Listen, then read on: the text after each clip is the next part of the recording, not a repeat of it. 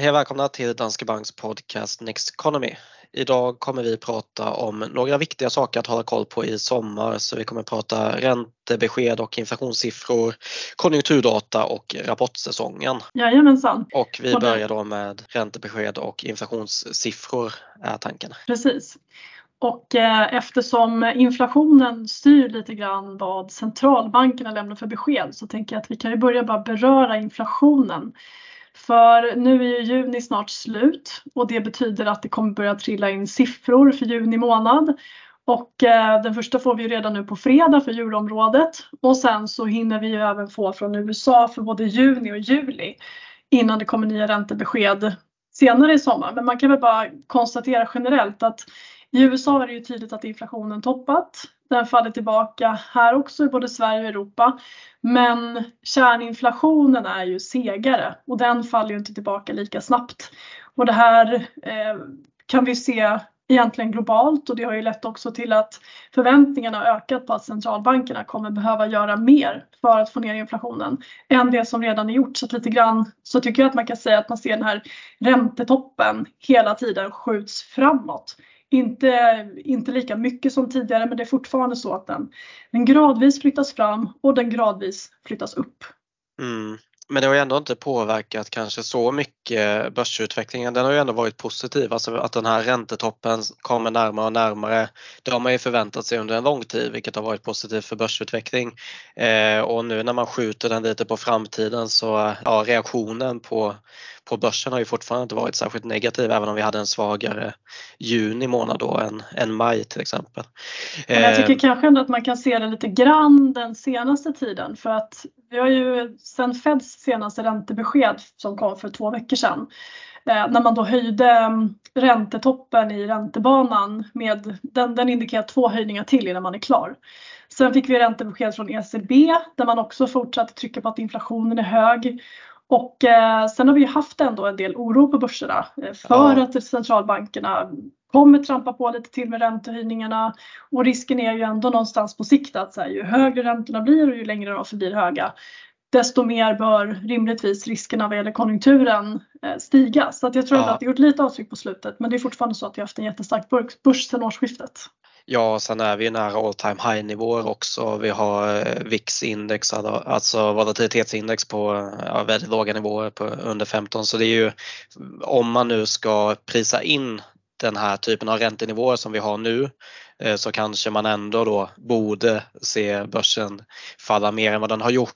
Ehm, men som sagt, tanken har ju hela tiden varit någonstans att vi ska få se en topp i räntehöjningarna och sen så ska räntan komma ner och om man då går från det här åtstramande läget som vi har just nu till att ha en mer expansiv penningpolitik på vägen ner så, så är det fortfarande positivt. Men eh, ja, det finns alltid saker som talar för och emot. Vi har ju också fått bra siffror rent makroekonomiskt under året som har hållit uppe och även rapportsäsongen som vi kommer till senare. Men, men om vi mm. håller oss kvar vid eh, inflationen då så vi har ju fortfarande här att i USA så har ju inflationen toppat särskilt om man kollar på, på eh, KPI-siffran, den som är på toppen.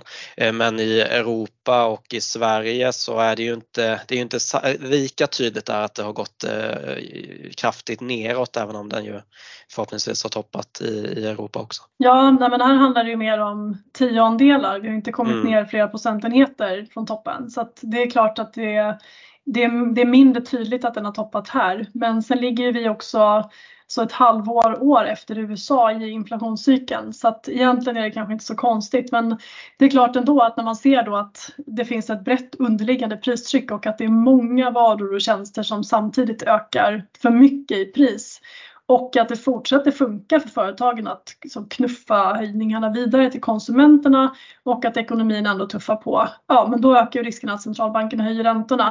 Och jag tror det här som du nämnde också med som stark makro och att konjunkturen blivit bättre än väntat.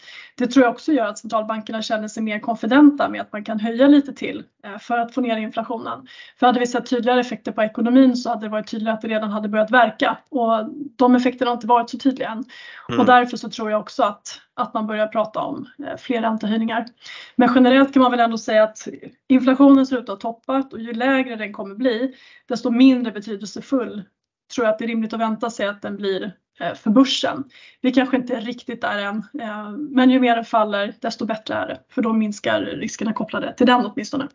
Ja, eh, men eh, det är ju det. Vi har kanske gjort det stora arbetet och fått ner inflationen från eh, de här topparna. Men sen att få ner den till 2 det kan ju vara något av en annan fråga då för det kan ju också, risken finns ju att den stannar på en ja, 3, 4, kanske 5% alltså att den hoppar lite fram och tillbaka här.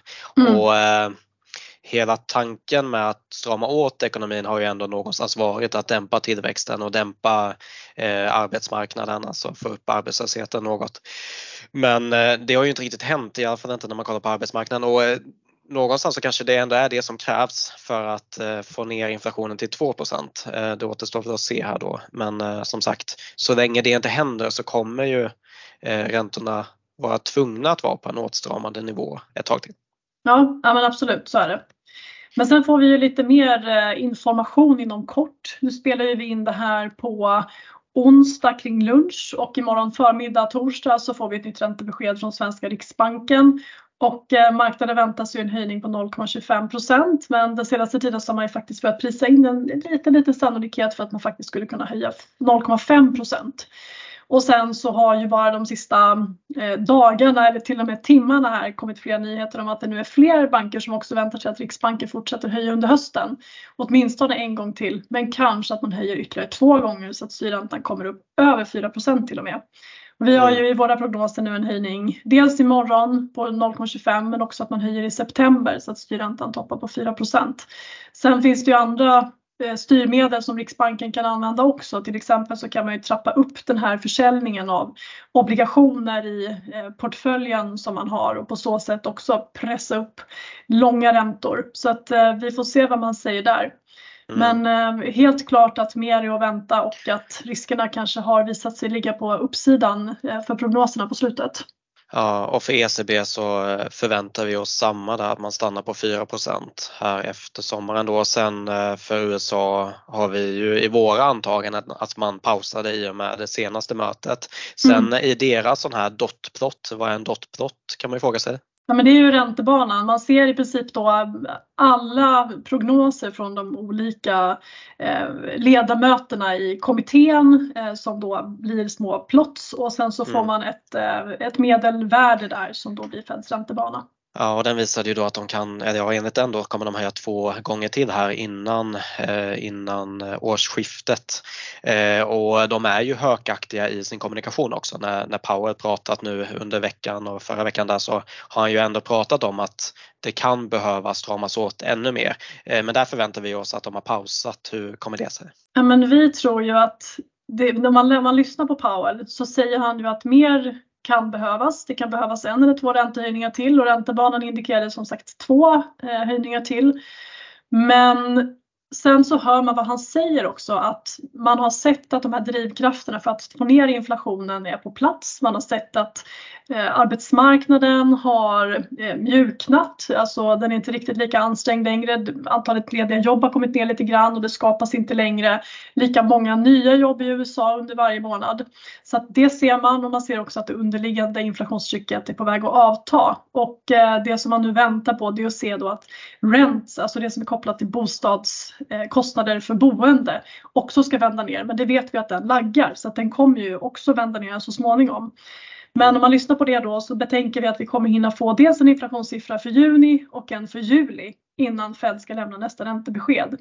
Då tror vi att vi kommer fått ytterligare bekräftelse på det som Fed vill se och det man kan göra då är att man kan avvakta med den höjningen som, som möjligen man flaggar för ska ske i juli och säga att man har en ny chans i september. Men i praktiken så skulle det kunna vara så att när vi kommer till september så har vi sett ytterligare bekräftelse på att data går Feds väg, det vill säga att den amerikanska ekonomin svalnar av och då kan man låta bli att höja då också. Och sen slutligen så ska man komma ihåg att retorik är också en viktig del av penningpolitiken. Så att bara genom att fortsätta prata om räntehöjningar och se till att inte marknaden börjar tro att nu är Fed klara och nästa steg är en sänkning så stramar man faktiskt åt. Så att den här hökaktiga retoriken är också viktig men eh, det, det, betyder inte att man kommer göra allvar av det man säger. Mm. Eh, om man nu då antar att eh, de pausar här, eh, jag bara såg en intressant studie från Y-chart som kollade på olika tillgångsslag och hur de har presterat i olika räntehöjningscykler. Och då kollade de perioden juni 99 till maj 2000, juni 2004 till juni 2006, december 2015 till december 2018 och nu då mars 2022 till maj 2023.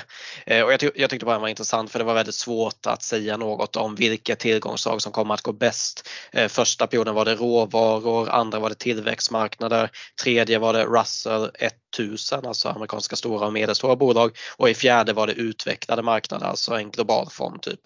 Och eftersom att det är så svårt att förutse så är det alltså viktigast att hålla sig till sin långsiktiga strategi, eh, säger de, och inte göra några stora förändringar och att diversifiera det som hade den mest konsekventa avkastningen över alla perioder det var 60-40-portföljen. Eh, Så alltså en portfölj med diversifierad både då aktie och räntedel. Bara som en påminnelse om eh, vikten av att ha en diversifierad strategi och att hålla sig till den över tid.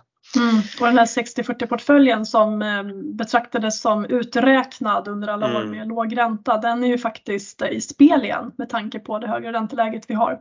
Mm. Sen så har jag också tittat på olika data över, mest över börsutvecklingen och hur den brukar se ut efter att Fed har slutat höja.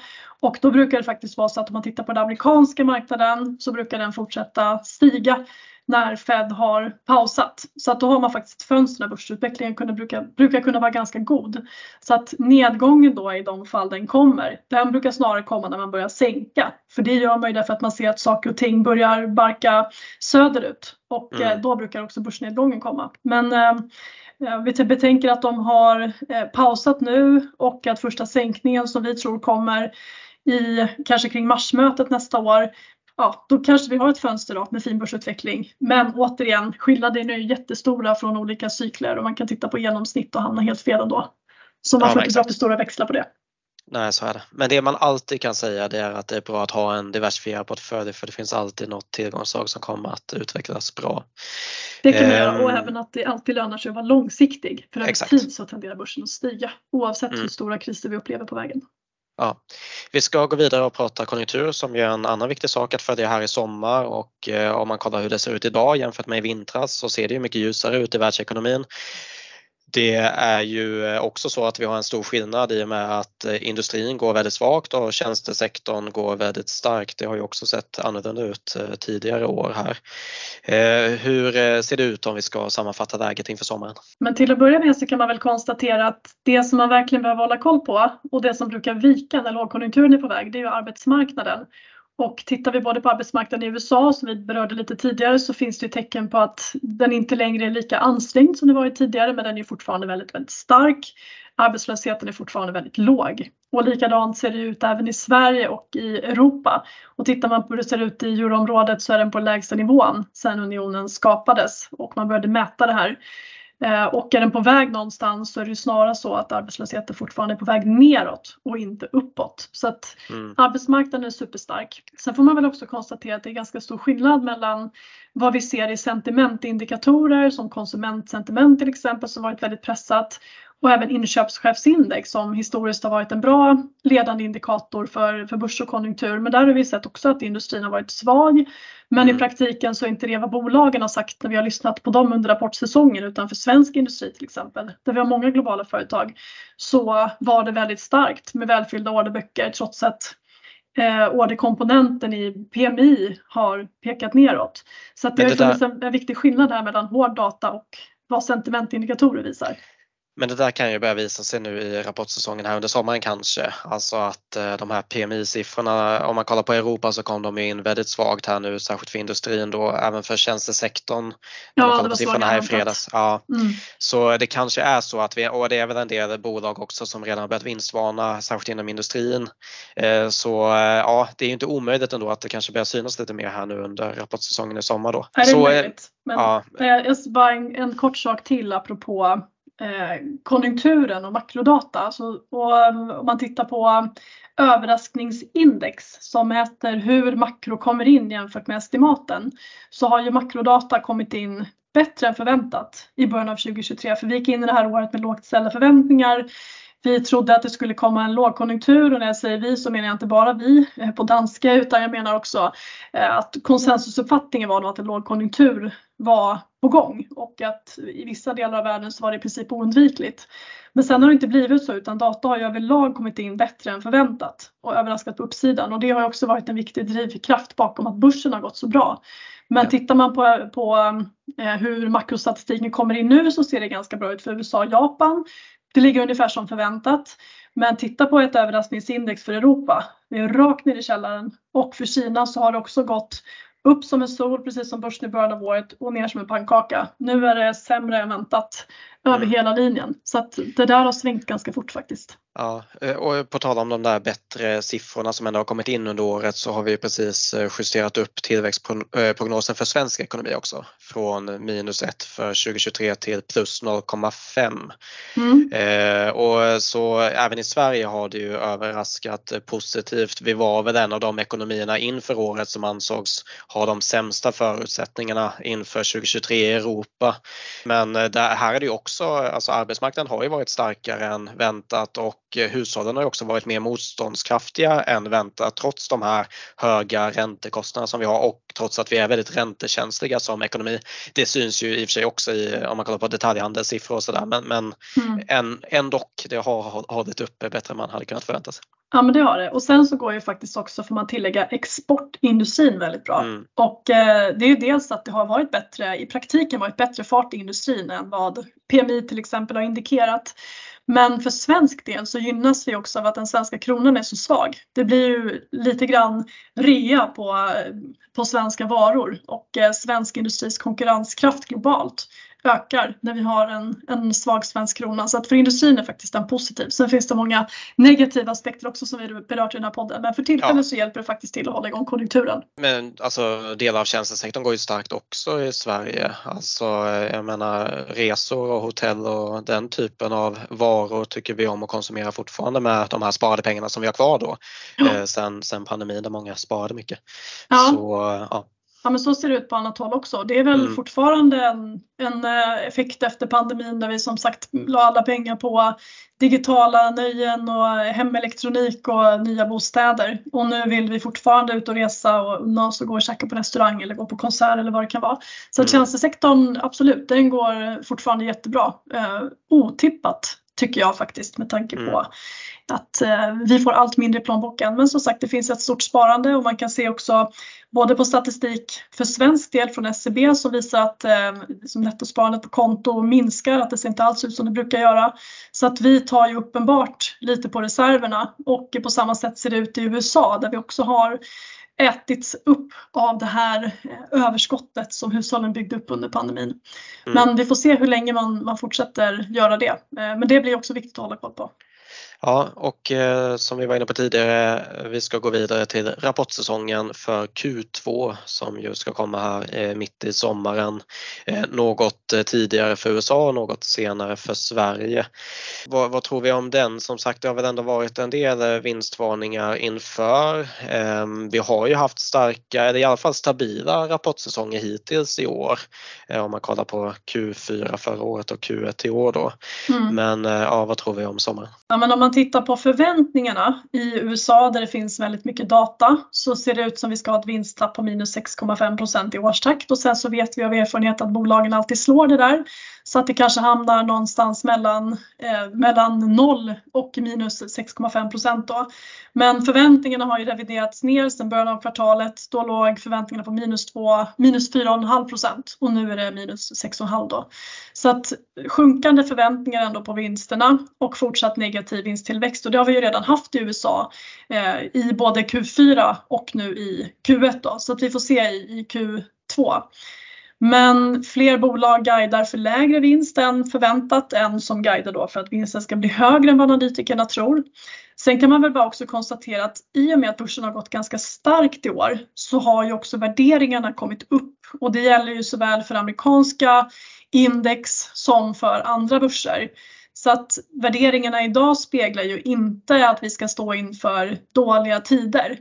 Och det är väl en risk då om de här vinstvarningarna som vi har sett skulle visa sig vara början på någonting större. Nu tycker jag, och det gör ju ofta det, att det går att argumentera för att många av de här är väldigt bolagsspecifika. Så att det är problem som är kopplade till ett bolag snarare än till en bransch eller en hel sektor. Men det är fortfarande så att det är fler bolag som vinstvarnat nu än inför förra rapportsäsongen där det knappt kom en enda vinstvarning. Och sen var rapporterna urstarka. Så att vi får väl se lite grann men jag skulle ändå säga att förväntningarna är väl, alltså, alltså om man tittar på vad som speglas i börskursen och värderingarna så är de ju ändå ganska högt ställda. Eh, och sen får vi se om bolagen lever upp till det då. Ja.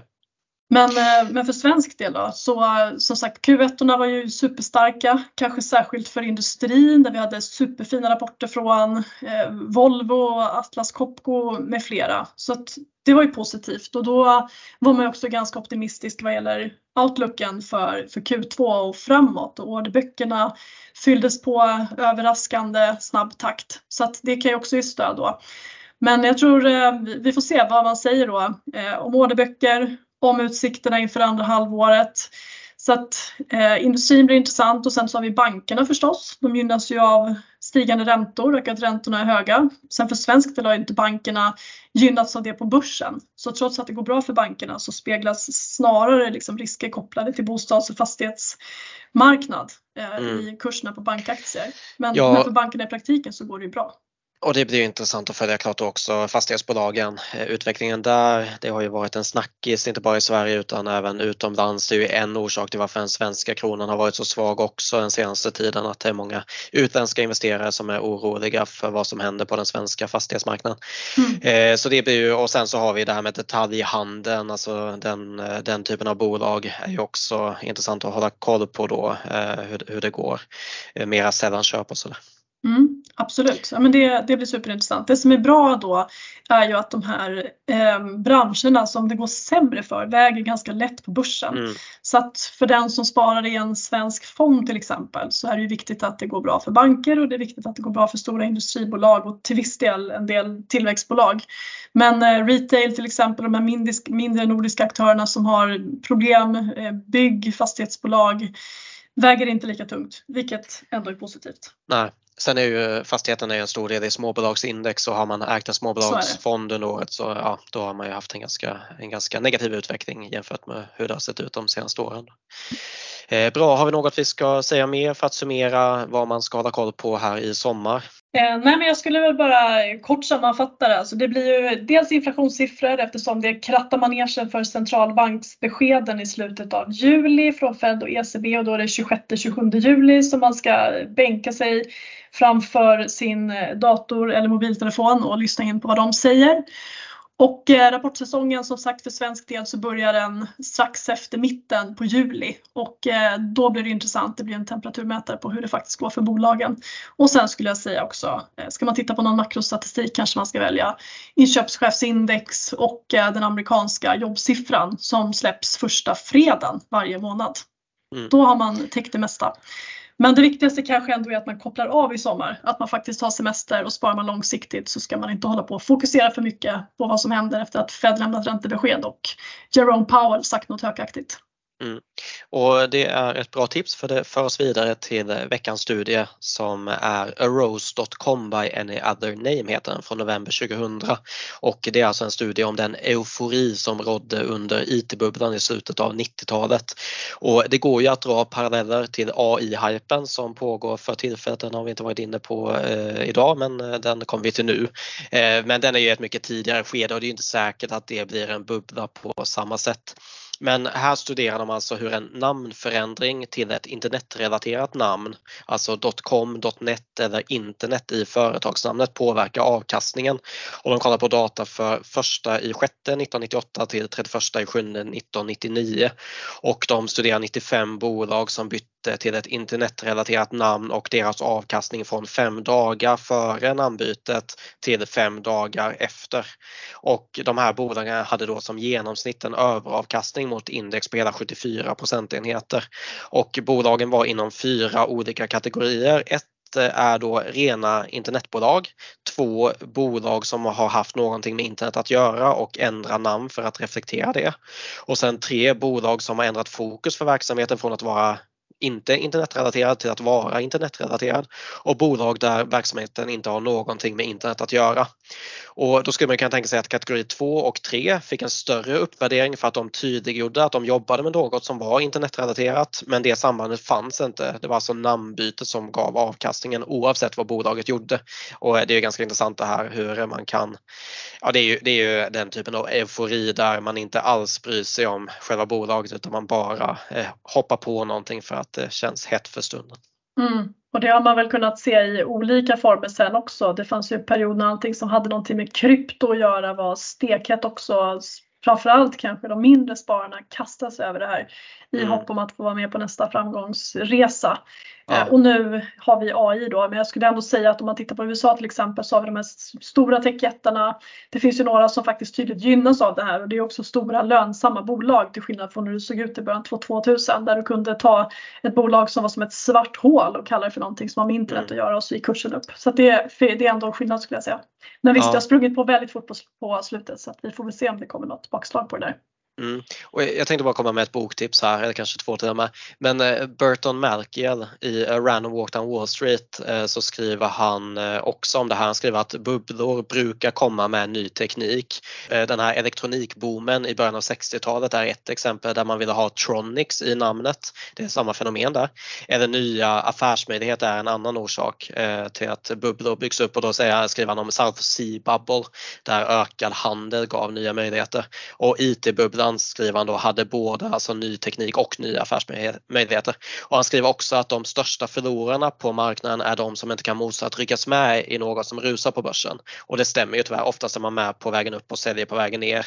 Mm. Och ett exempel han tar då är ju Amazon som gick ner 94% under IT-bubblan och det tog 10 år innan man var på, tillbaka på toppnivån och först 2014 hade man fått en avkastning på 10% per år. Men de flesta fick göra den avkastningen för de rycktes med när det var hett och sen så sålde de med förlust.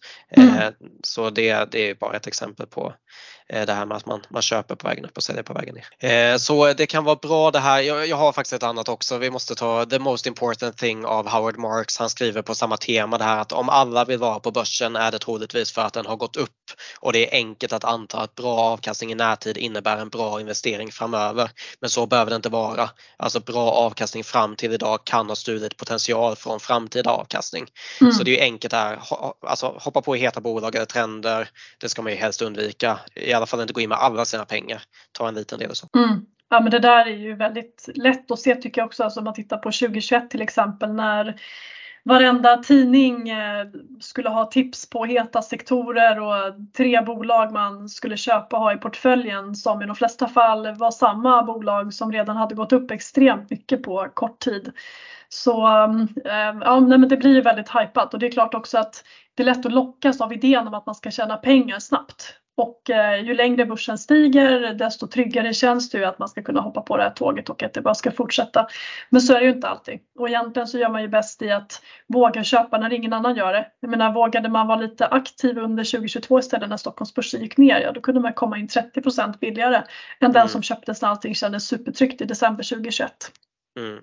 Ja, och det är ju ganska unikt det där med just börsen att eh, jag menar, alla som har handlat på rea borde ju ändå inse att det är bättre att köpa något när det är billigt istället för att köpa något när det är dyrt. Men man har inte riktigt det tankesättet på börsen. Det, man hoppar liksom på när det är som dyrast istället. Mm. Men som sagt, eh, diversifiering, tålamod och disciplin det är viktiga saker att hålla koll på i sommar också. Ja, det är det. Men eh, med det så ska vi kanske ta och önska alla lyssnare en eh, fin sommar och eh, det här blir sista avsnittet för våren. Men vi är tillbaka igen i augusti. Mm. Eh, under tiden så ska vi båda passa på lite semester och njuta av förhoppningsvis lite sol och bad och eh, ledighet. Ja precis och fram till nästa avsnitt då får ni gärna gå in i vårt frågeformulär i avsnittsbeskrivningen och komma med förslag inför hösten. Det kan ju vara nya ämnen, nya gäster möjligtvis eller något annat förslag på vad vi ska hitta på i höst. Och mm. gå gärna in på nexteconomy.se också för att hålla er uppdaterade. Och det är vår nyhetssajt och där hittar ni både poddar, bloggar, krönikor och annat. Och eh, nyhetsflödet där kommer väl av naturliga skäl vara aningen mer sparsmakat under sommaren. Men som sagt, från början på augusti så kommer det rulla på som vanligt med både veckobrev och poddar med mera. Så att, eh, ta en paus i juli och eh, i augusti så går du in på nexteconomy.se så kommer du få veta vad du ska hålla koll på inför hösten också. Och då tackar vi alltså för den här våren och eh, då är vi tillbaka i mitten av augusti.